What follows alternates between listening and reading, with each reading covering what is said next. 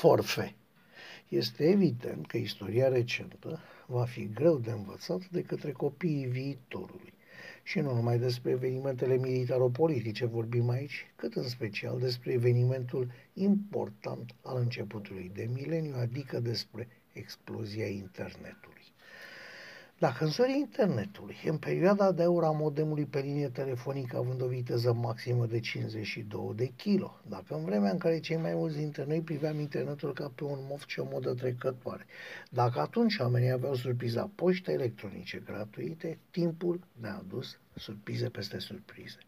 Netul a omorât așadar mai întâi poșta, apoi ziarele tipărite, care trag să moară mai peste tot în lume, a venit la rând muzica, după muzică, filmele și cam în același timp cu ele, televiziune. Este clar că televiziunea clasică, aceea pe care ne-o interzicea nouă Ceaușescu, este pe ducă. Platformele de video streaming iau destul de repejor locul televiziunii și falselor ei vedete. Cu tremurul acesta însă nu s-a făcut simțit. Nu s-a făcut, dar este aproape. Posturile de nișă, cele de documentare sau de muzică ori gătit, cele de știri sau pornografie, au fost de mult înlocuite de site-uri dedicate fiecărui domeniu în parte, în timp ce televiziunea de divertisment și-a cam trăit traiul, pseudovedetele de post, trăgându-și ele cu greu sufletul în fața unei simple platforme de video streaming care oferă mii de ore de filme, de documentare și de seriale la un preț modest, la orice oră și pe orice durată, dar, în special, fără a fi viciate de eternul dușman numit publicitate. Pe piața românească, în special, unele posturi TV, așa zisele de documentare, dar nu numai, au devenit simpli vector purtători de publicitate. Dacă pe un post altădată faimos, adică Discovery, sunt inundat cu producții din 2010 sau mai vechi, transmise a suta oară, ori chiar mai rău, ce să mai zic? Viasat nu face notă discordantă procedând la fel, iar National Geographic se face de râs cu aceleași prostii repetate până la sastisire. Aceste posturi TV, care își fură genul de emisiuni unele altora și care nu mai știu să trăiască decât în reality show-uri, nu mai există decât pentru emisia de publicitate. Dar nu sunt singurele. Și cele generaliste au ajuns în aceeași situație. ProTV-ul, de exemplu, noaptea de Revelion ne-a trântit niște filme în reluare. În restul zilelor ne-a trântit niște filme în reluare, în viitor ne va trânti niște filme în reluare și toate, toate astea numai și numai. Pentru a nu ni se părea exagerată, reluarea nu știu câta oară a banalizatului Home Alone 1, 2 și 3 din zilele de Crăciun. Despre ProTV sunt mai multe de spus. Postul care prin 95 rupea piața cu filme și programe care și astăzi ar fi de top, s-a îndepărtat de patronii lui inițiali, americani. A intrat pe mâna patronatului român și a dezvoltat reclama mascată a maneliștilor aduși de una grasă în fiecare după amiază în emisiunea țigănească și plină de țigănisme. A trecut apoi la reducerea cheltuielor și a renunțat să mai cumpere știri, inundându-ne cu accidente din Dâmbovița și violuri din Vaslui sau imagini de doi bani furate de pe internet. A continuat prin scăderea calității și sub jupânul ceh, până la a coborâ sub antene și acum a ajuns în situația de a fi cumpărat de stăpâni noi, posibil ruși.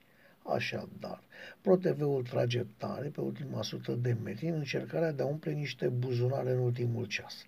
Altfel nu se explică reclama agresivă făcută unei stațiuni de schi din Ucraina, reclamă însoțită de bezele și ochi dulci de peste cap pe o perioadă inadmisibil de lungă. Repet, ProTV a coborât atât de mult în calitate, încât a fost depășit și de trustul antenelor, în situația în care antenele nu au făcut nimic altceva decât să ia oamenii pe care niște imbecili de la resurse umane i-au aruncat chiar de la ProTV. În rest, mai avem o televiziune zisă națională specializată în tocat banii, mai avem niște turci, mai sunt niște conaționali care dau tot neamărind miliardari și bedeurile, Apropo, așteptăm revenirea operațiunii Monstru. Era să uit. TVR a redescoperit șarmul lui Amzapele și încearcă să-l relanseze pe piață în pielea unui găinar vulgar, pseudo-comediant aflat pe vremuri într-o vacanță mare și asta pe banii noștri.